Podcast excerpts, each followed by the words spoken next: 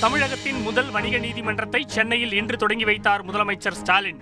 உயர்நீதிமன்றத்தில் தமிழை வழக்காடு மொழியாக அறிவிக்குமாறு வேண்டுகோள். மாநில மொழிகளை பயன்படுத்துவது குறித்து ஆய்வு செய்யப்படும் என உச்சநீதிமன்ற தலைமை நீதிபதி என் வி ரமணா உறுதி. ஒரு மாதத்திற்கு தேவையான நிலக்கரி கையிருப்பில் உள்ளதாக மத்திய அரசு இன்று விளக்கம். மின்வெட்டை தடுக்க தமிழக அரசு முன்னெச்சரிக்கை நடவடிக்கைகளை எடுக்கவில்லை என ஓபிஎஸ் குற்றச்சாட்டு. கோவை மண்டல இணை போக்குவரத்து ஆணையர் அலுவலகத்தில் கட்டுக்கட்டாக சிக்கிய பணம் இருபத்தெட்டு லட்சத்து முப்பத்தைந்தாயிரம் ரூபாயை பறிமுதல் செய்து லஞ்ச ஒழிப்பு போலீசார் இன்று அதிரடி.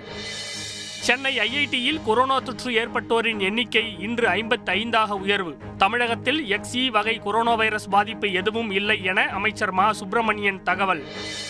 நெல்லையில் தாக்கப்பட்ட பெண் காவல் உதவி ஆய்வாளருக்கு ஐந்து லட்சம் ரூபாய் நிவாரணம். தொலைபேசியிலும் ஆறுதல் தெரிவித்தார் முதலமைச்சர் ஸ்டாலின். தமிழகத்தில் கவர்னர் முதல் காவலர் வரை யாருக்கும் பாதுகாப்பு இல்லை என இபிஎஸ் விமர்சனம்.